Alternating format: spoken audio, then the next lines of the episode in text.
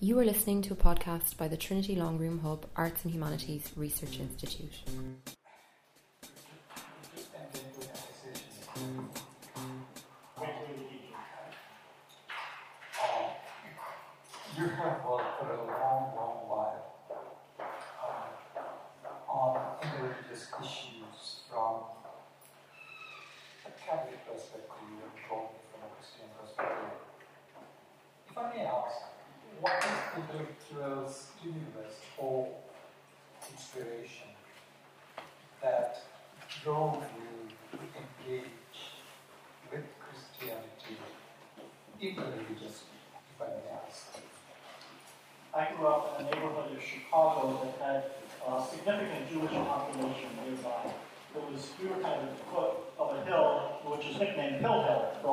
And my first interreligious conversation was uh, for a high school religion assignment in the wake of Vatican II. We were supposed to interview a leader from another religion, so I phoned my local rabbi and had a very good conversation with him. And so from the time I was young, I had this on my radar screen as one of the major issues. When I was in graduate school, my mentors, people like David Tracy and Michael Gilkey, were constantly obsessing over interreligious issues. How do we rethink Christian theology? What is religion? What does religious mean? And then, when I was preparing for my doctoral counts, I got an invitation to come to Bangkok from a couple whose marriage I had presided at in my first parish. And along the way, in Japan, in Bangkok. I spent time in a monastery in the north of Thailand, in Burma, and then in Bali. I was partly intrigued by the aesthetic expressions of Buddhism and Hinduism. And so partly there was an aesthetic appeal. In the monastery, I never came anywhere close to samadhi, but I had a sense that there's something important in Buddhist meditation that I wanted to explore further. So it was not simply intellectual, it was also aesthetic and spiritual. And then, as I was finishing my doctoral studies, Masao Abe was visiting professor at the University of Chicago. He was a Zen Buddhist thinker, one of the leaders in shaping Buddhist Christian conversations in the United States in those years. And I, I got to know him, and then he was the sponsor for me on a postdoctoral research grant I received that sent me to Kyoto, uh, where he was based and he introduced me to a whole circle of Japanese scholars, both Buddhist and Christian, which completely challenged all my intellectual assumptions. Because Mahayana Buddhism is a very, very different worldview than anything in Western thought. And what's kept me going ever since is partly the need. Religion is one of the most important but problematic forces in the world today. And there's many, many conflicts in which religion plays a problematic role. But again and again, in my own experience, I've met wonderful people from one tradition after another wrestling with similar problems, and that's what gives me hope for the future. And so it's intellectual, it's practical in terms of trying to transform conflicts, it's aesthetic in the sense of response to these beautiful works of art um, from other traditions. Um, so it's meant many layers for me. Um, you refer to Vatican II. Uh, from, a, from a Roman Catholic perspective, uh, after Vatican II, there was a big opening uh, to the other religions and cultures, institutionally, officially. But we also have witnessed that this opening was overshadowed at certain moments uh, the last 10 to 15 years. Uh, for example, Pope Benedict XVI, negative comment on Islam in his lecture in Regensburg. Uh, and how do you assess this historical trajectory? Vatican II, who must write, opened up windows to the other religious tradition. And then we also witness to a, how do you call it, a backward uh, direction of this progressive trend. Well, John the 23rd had a personal audience with a French Jewish historian, Jules Isaac, who had lost most of his family in the Shoah. He had written a whole book on the teaching of contempt and presented John the 23rd a request that the upcoming council address the issue and change the historic Catholic teaching against the Jews that was untrue and unjust. And he presented a copy of the Catechism of the Council of Trent, which said Jesus Christ died for the sins of all people. And so he asked, if this is true in your own teaching, why do you blame the Jews? That put interreligious dialogue on the agenda of the Second Vatican Council. It appears from the reports that prior to the meeting with Jules Isaac, he had been thinking of in, uh, ecumenical relations with other Christian communities, but not with interreligious. So after this, he entrusted responsibility to Cardinal Bea, and there were fights from the beginning. So it's not like backlash comes later. From the very beginning, there were conservative voices who said of the Catholic Church cannot change. Council of Florence solemnly defined Jews and all other schismatics and heretics who don't enter the Catholic Church before the end of their life, they're going to burn in hell forever. So you had what seemed like an infallible statement. Nonetheless, there's this overwhelming sense from the leaders of the Catholic Church that, especially in the wake of the Shoah, Catholic Church had to condemn anti-Semitism and renounce the traditional teaching blaming Jews for the death of Jesus. This set in motion a whole series of other events. In 1964, Pope Paul VI went to Jerusalem, met with Muslim leaders on an unprecedented level, and had friendly conversations with them. He sets up an organ in the Vatican for relations with other traditions, goes to India at the end of the year, and quotes the Brihadaranyaka Upanishad as a positive text. You never have. So these are kind of epical shifts that then the teachings of the Second Vatican Council come in the wake of these, which fundamentally shift the attitude from one of kind of blanket condemnation of other religions to the basic principle the Catholic Church rejects nothing of what is true and holy in other religions. And so everything that we're doing in Catholic involvement in interreligious relations is in the wake of this. The negative things, there's certainly questions of how to frame the relationship with other traditions. Vatican II left open the question of how other religions can contribute positively to salvation. But it says there's we accept everything that is true and holy in other religions. That implies there is truth and holiness. And so this is one of the areas of ongoing exploration.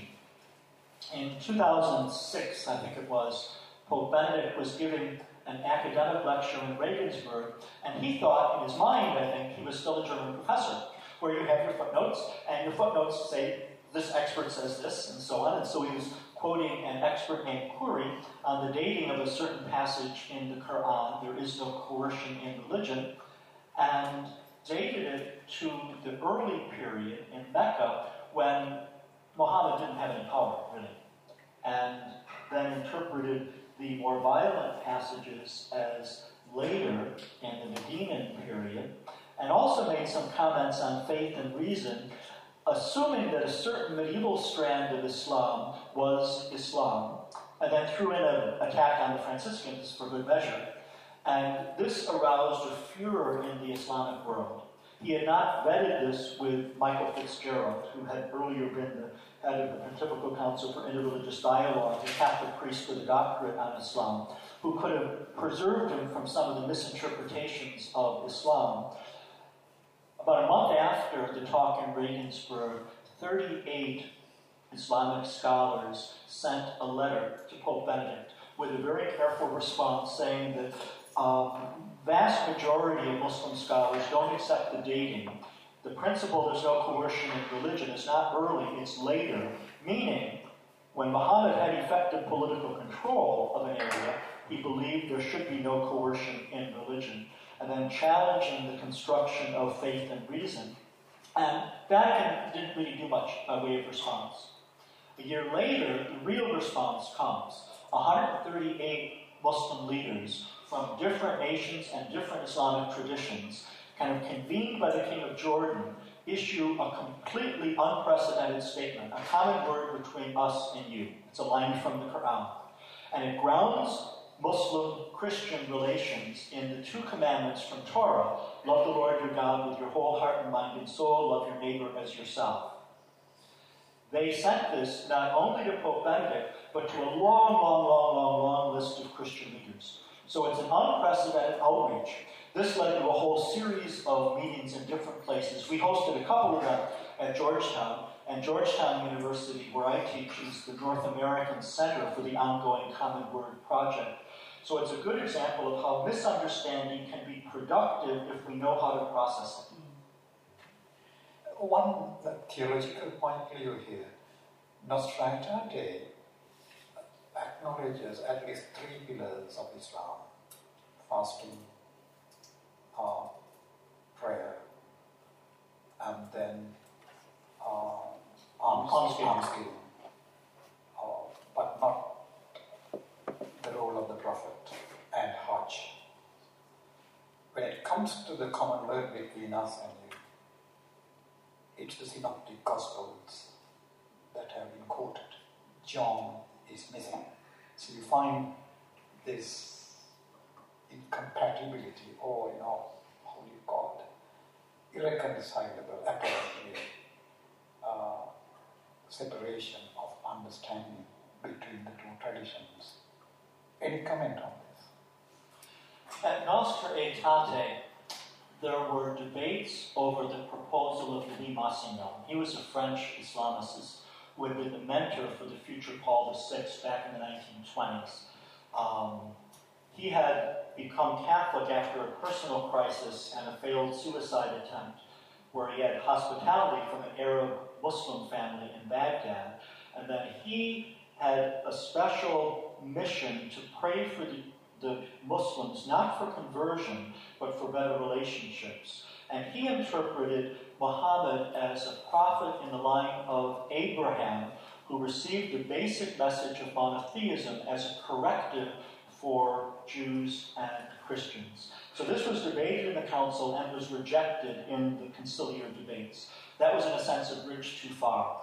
Now, Louis Massignon died at the end of October 1962, one month after Pope John XXIII opened the council. So he didn't live to see his former mentee, Cardinal Martini, or uh, Montini, become Pope Paul VI. So he was not present during these, but he was very much, he was the alternative that they considered.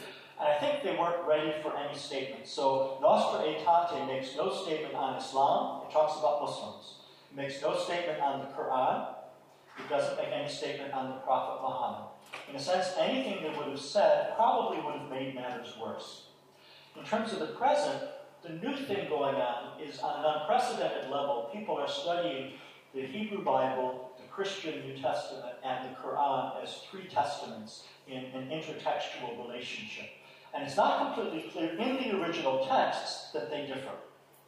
Even the question of the end of Jesus' earthly life is open to different interpretations in the Quran. The Quran says the Jews didn't kill him. This is a staple of current Jewish-Christian dialogue and all. In terms of the Shahada, a lot depends on how you interpret there is no God but God. It's certainly true that Muslims traditionally have interpreted this to reject the Trinity. Now, what do you mean by Trinity? Christians profess monotheism. One of my Muslim colleagues said, We don't understand what you mean by the Trinity. By the way, that's the whole Christian tradition saying we don't understand what you mean by the Trinity either. But, she went on, if you say you're monotheist, we trust you. And then there's certainly people like Sayyid Hussein Nasra who would want to make space within an Islamic framework for acknowledging Christianity. And certainly dialogue partners that I've been with in the United States, from the Muslim world, they would see us as monotheistic. They don't quite know what to make of the Trinity. And so you have this kind of lack of clarity, but an openness to acceptance on both sides. Leo, let's move on to a different uh, domain. Mostly, interreligious dialogue unfolds among the major religious traditions. When it comes to the US, we have indigenous traditions, both brought by the African American population and the Native American. what are the areas that interreligious dialogue partners are, know, try to incorporate the African American spiritualities and also the Native American cosmovisions? In terms of the African religious traditions, there's a debate among scholars over how much was preserved in the Middle Passage. Everybody would say there's some elements that are preserved. It's a question of how much or how little. And so you have kind of the maximalists who say there's an awful lot of African religious tradition that's preserved in the religious practices of those who were enslaved. Um, we don't know how many were Muslim. High estimate is 20%. Uh, certainly some of them were, and there's a few areas where Islam was allowed to be practiced, but overwhelmingly they were never given the rights of the First Amendment of the U.S. Constitution. They'd be persecuted for being Muslim. They could become Christian, and some have thought it's because of the African religious background that African Americans respond to the First Great Awakening in the 1730s and 40s. That the highly emotional style and the, the song, shout, and so on, different things there was a kind of a merging of these in shaping African American tradition. And this is certainly of interest to African American scholars today. With American Indians, it's a conflicted history. On the one hand, you have some of the Christian missionaries, including Catholic missionaries, who are open to discovering goodness in the indigenous traditions. Often, this was just dismissed as devil worship and superstition. So you find the whole spectrum. Today, there's basically three options for the American Indians. Some reject Christianity altogether because of the heritage um, of oppression and abuse. And there are some who are more militant who say you can't be an authentic American Indian leader unless you renounce Christianity. So that's one perspective. There's some American Indians who practice Christianity and do not in any way want to continue the indigenous practices.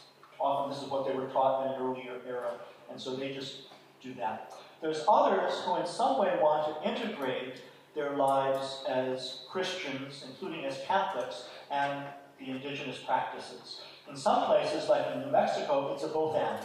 So they'll go to Catholic Mass on Sunday, and then they'll also do the indigenous ceremonies as a separate moment, and they'll insist there's no contradiction between them. What's been very controversial is trying to merge. So when a Catholic priest brings a sacred pipe into the Eucharist, is that appropriate or not? After the Second Vatican Council, a lot of Anglo priests thought, well, we're going to be open to this. We're not as negative as the earlier generations. And so they thought, in the name of openness, they could bring in a sacred pipe. Some native peoples were highly offended because this is an initiation, and you have to be properly initiated before you can handle a sacred pipe. And so there's been different um, explorations of this. What they've sometimes done is have some masses that are simply the Catholic Eucharist and no indigenous practices, and then others where some indigenous practices are incorporated, but they list publicly beforehand that that's going to happen so that any native people who would be offended by that will not come into it without being conscious that this is going to happen. So there's no one position among indigenous um, Christians today in the United States. The other thing that's happening is through the, uh, the Kateri Tekakwitha Conference, which is the national level organization for captive Indians, there's beginning to emerge more of a national consciousness. See, traditionally, there's no one Native American religion. The folks in Louisiana were completely different from the folks in New York, and they would never have heard of those in the pre contact era. And so when then people construct a Native American spirituality, that's something brand new. This is not something indigenous. And the New Age people often had a hand in there, and that often made it worse for some of the natives because they saw outsiders as once again taking over their tradition and then interpreting and packaging it. And so they're very sensitive often to outsiders coming in.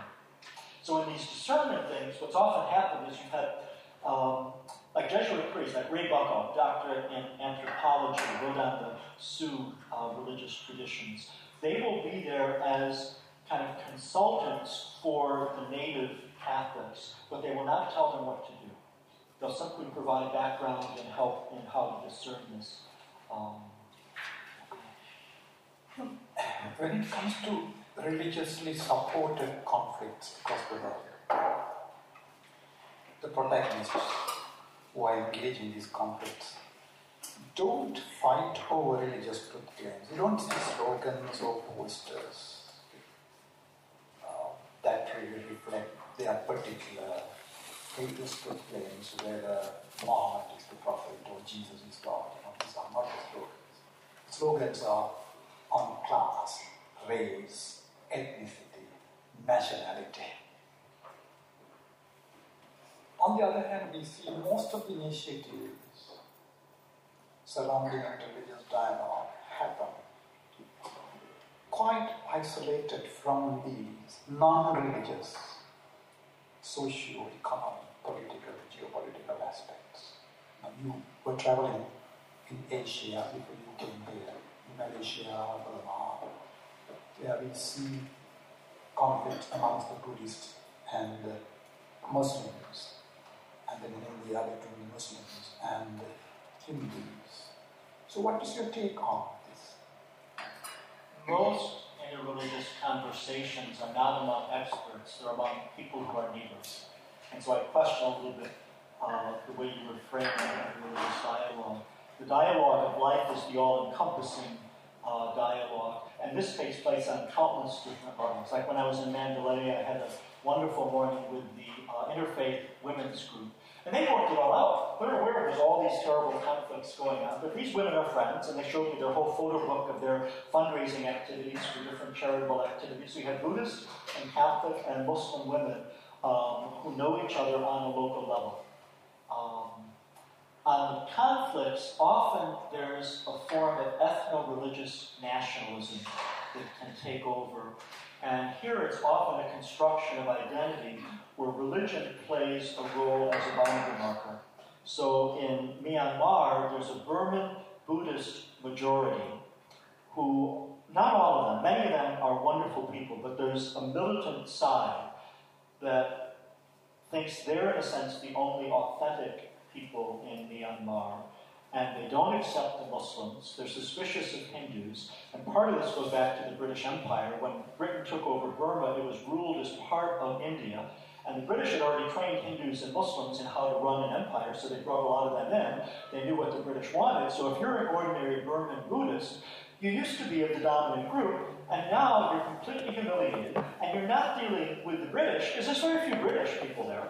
You're dealing with these Muslims and Hindus from India. This is behind the current conflict over what the outside world calls the Rohingya. They don't use that term in Myanmar. They'll talk about the Muslims in Rakhine State. And they'll claim that they're not indigenous to this area, that they were brought in by the British. So if they want to prove that they were there, show the documents that you were there before the British came, meaning 1823 because the British start coming in 1824, which is almost impossible to do. They're also against the other Buddhists, even from the other ethnic groups. There's a Rakhine uh, army, the Arakan army are Buddhists in the state of Rakhine that are in arms. There's a whole number of Christian groups. There were just about a week ago, there were peace talks with uh, Aung San Suu Kyi. She's trying to retrieve her father's legacy, uh, the Panglong Agreement from 1947. Uh, but only 15 of the 20 militant groups were represented in the peace talks. And so here, often you have religion as a factor, like for the Kachin Independence Army, they were never ruled by the Burman Buddhists. They were ruled by the British, but not by the Burman Buddhists. They think God gave them their land, and so they have a Christian theology of holy war coming out of the Bible against the Buddhists. I had dinner with the Catholic bishop. He's at a loss. He has 140,000 internally displaced people. He would like some kind of a compromise solution, but the Kachin Independence Army are on a mission from God, and so they're not going to do it. Then I went to uh, Malaysia, where you have a Malay Muslim majority that similarly think they're the real citizens of Malaysia, and the other people don't really belong.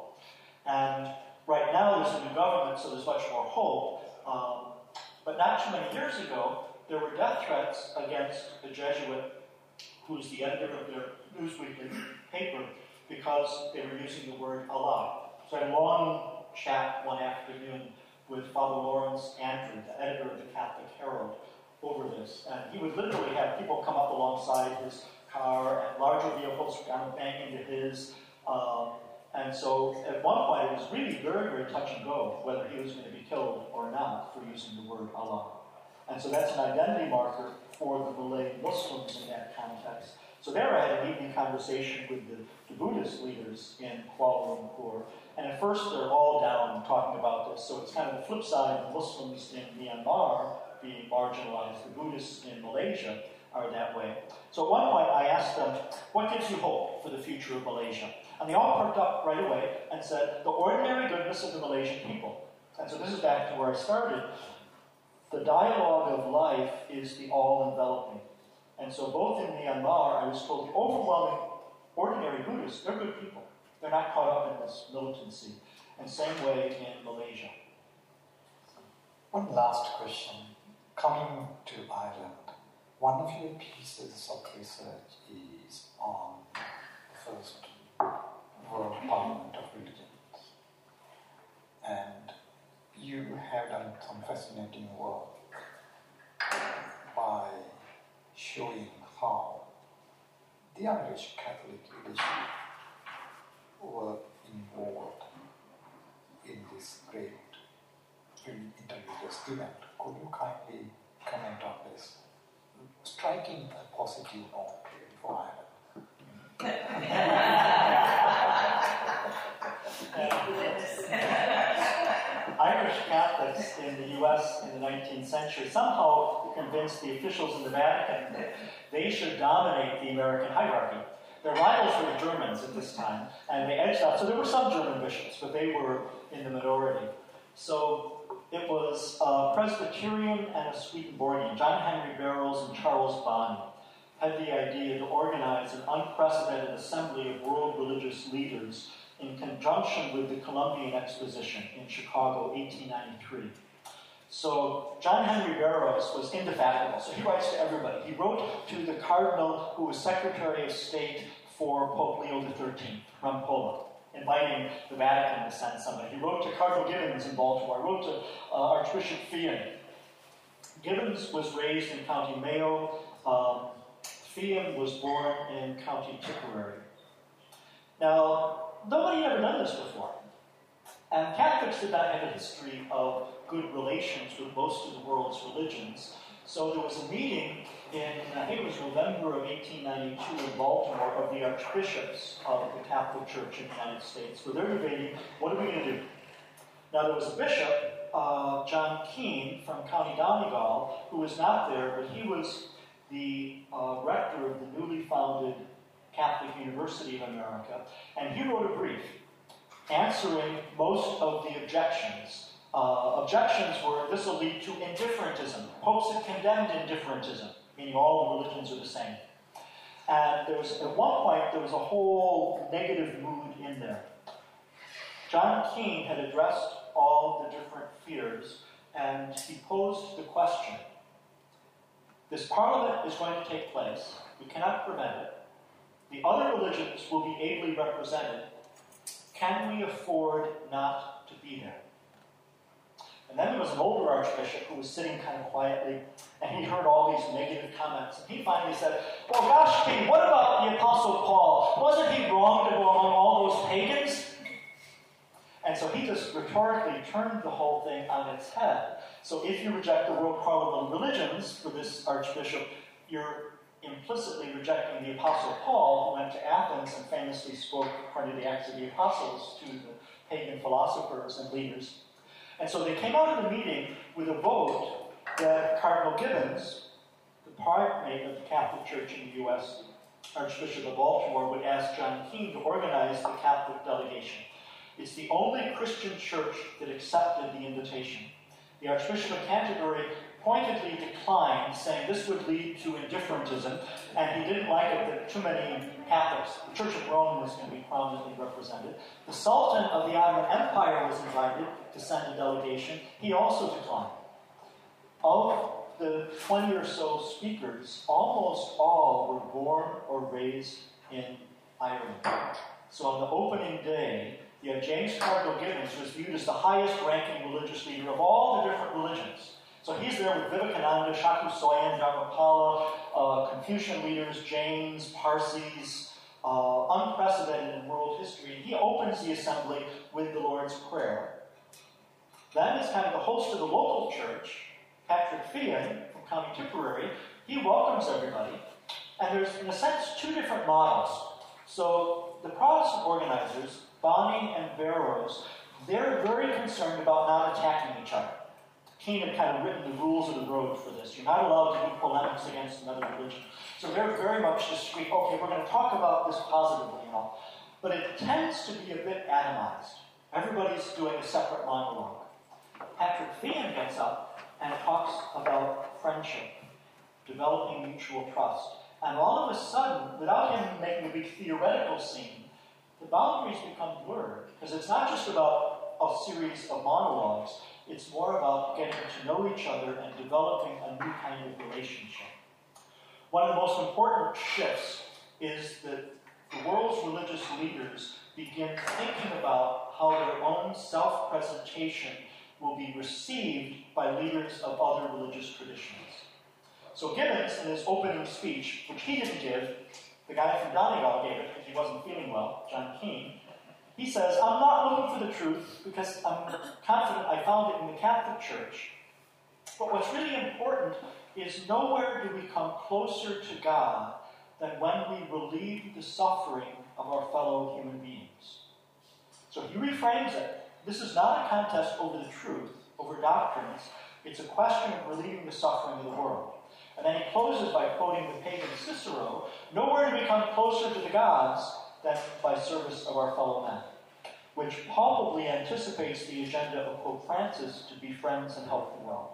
Obviously, you are versatile and goes back and forth from very concrete issues like mixed marriages to, to historical interactions between religious traditions and giving different nuances and you contextualize them locally and globally.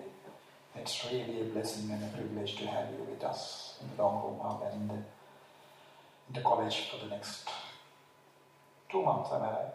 Month, month and a half. Month and a half. Almost, month, Yeah. almost, yeah. And thank you for Jane and Francesca and, and Katrina and others for, for bringing you here. Thank you for your warm welcome.